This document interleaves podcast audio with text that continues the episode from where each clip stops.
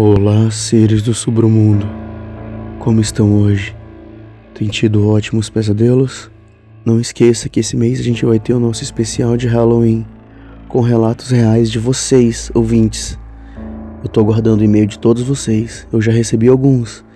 Então eu preciso que vocês corram para enviar logo o mais rápido possível, senão não consigo tempo hábil para gravar. Aguardo o e-mail de todos vocês. E hoje é uma história especial. Ela é uma história escrita por um ouvinte, feita especialmente para o canal. É a história do André Luiz Saião. André, muito obrigado. Espero que vocês gostem, gente. Eu sou Bruno Lima e esse é o Submundo Terror.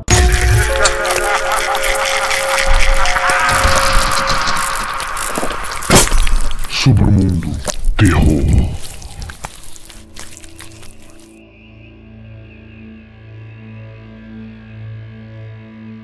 Era uma noite comum, quando eu e minha esposa nos preparávamos para dormir. Fizemos tudo de habitual. Tomamos banho, escovamos os dentes e nos deitamos para uma tentativa de uma boa noite de sono. Quer dizer, essa era a ideia.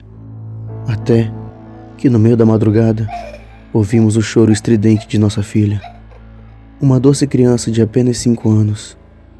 Olhei para minha esposa e disse: Nós já estamos há um mês nessa. E ela interrompeu-me com um tom de tristeza. Vai lá, é a sua vez. Me levantei da cama em direção ao quarto de minha filha e vi sua cama vazia, como era de costume. Sei que parece estranho para vocês, mas já estávamos acostumados com essa situação. Coloquei uma roupa, uma roupa qualquer, e fui para o carro partindo em direção ao meu destino.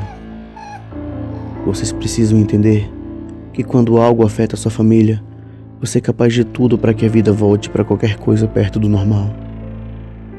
Minha filha, em um belo dia, estava brincando em casa, enquanto minha esposa fazia o almoço, e eu terminava um projeto de trabalho no escritório. Minha filha me disse: Papai, posso brincar lá fora no gramado com as minhas bonecas? E eu, como já estava com um turbilhão de coisas para pensar, disse que ela podia ir, sem imaginar o quanto me arrependeria dessa decisão. Lá de dentro, nós só escutamos o som alto de freios e uma forte batida.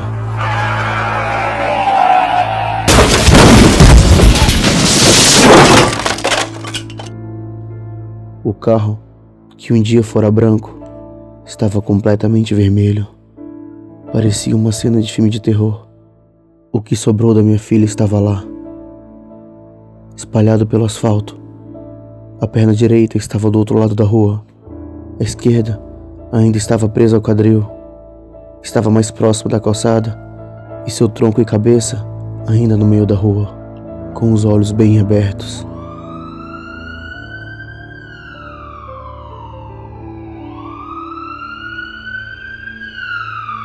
Após dois dias, fomos ao cemitério para enterrá-la. Não consigo descrever a dor que eu e minha mulher estávamos sentindo. Raiva, tristeza e uma sensação de incapacidade inigualável.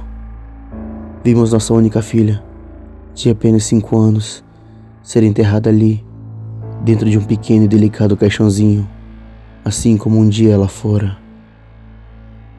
O caixão estava fechado para que as pessoas não tivessem que ver a atrocidade que nós vimos. Quando estávamos saindo do cemitério, fomos em direção ao carro que estava a duas ruas da entrada do cemitério. Ao dobrarmos a esquina, nos deparamos com um homem, alto e bem magro, que estava com vestes escuras e um chapéu preto como a noite. Roupas muito estranhas para o horário, pensei, já que era no máximo três e meia da tarde. Por mais que eu tente, não consigo me lembrar do rosto dele, mas isso não vem ao caso. Ele se aproximou de nós dizendo: Fiquei sabendo o que aconteceu. Meus sinceros pêsames. Uma doce pequena alma ser levada dessa forma de maneira tão repentina, sem dó nem piedade. Minha esposa respondeu com voz trêmula: Muito obrigado pelos sentimentos, mas nós temos que ir. Então, o homem respondeu imediatamente com um tom horrivelmente calmo: Imagino que vocês queiram sair daqui o quanto antes. Mas e se eu dissesse para vocês que eu posso ajudar?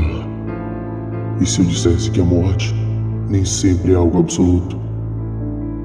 Eu já estava ficando de saco cheio daquele papo furado e disse pro estranho: Que é isso, cara? O que você quer dizer com isso? O estranho levantou a cabeça e surgiu um leve sorriso no canto de sua boca. Tirou seu chapéu, deixando aparecer seus cabelos loiros e penteados para trás, e disse estendendo a mão para mim: Primeiramente, deixe-me apresentar. Vocês podem me chamar de Lúcius. E para que eu possa mostrar para vocês do que sou capaz, só peço que façamos uma espécie de acordo. Depois desse momento, eu não consigo lembrar de mais nada, e minha esposa também não. Só sabemos que tudo isso aconteceu há um mês, e durante esse tempo, ou eu ou minha esposa, nós levantamos de madrugada com o choro desesperado da nossa filha, ecoando pela casa. Há um mês, eu vim ao cemitério me ajoelho na frente da lápide de minha filha para tentar acalmá-la, para que ela tenha uma boa noite de sono e pare de gritar, para que ela também nos deixe dormir. Há um mês, eu tenho que dizer boa noite para minha filha a sete palmos de distância. Mas hoje, a única coisa que consigo falar, quer dizer, gritar diante disso, é maldito pacto, maldito pacto. Gostaram da história Seres do Submundo? Espero que todo mundo tenha gostado. E se você também escrever uma história especial pro cast, mande para mim. Eu prometo avaliar e contar ela aqui. Muito obrigado por tudo. Boa noite e bons pesadelos.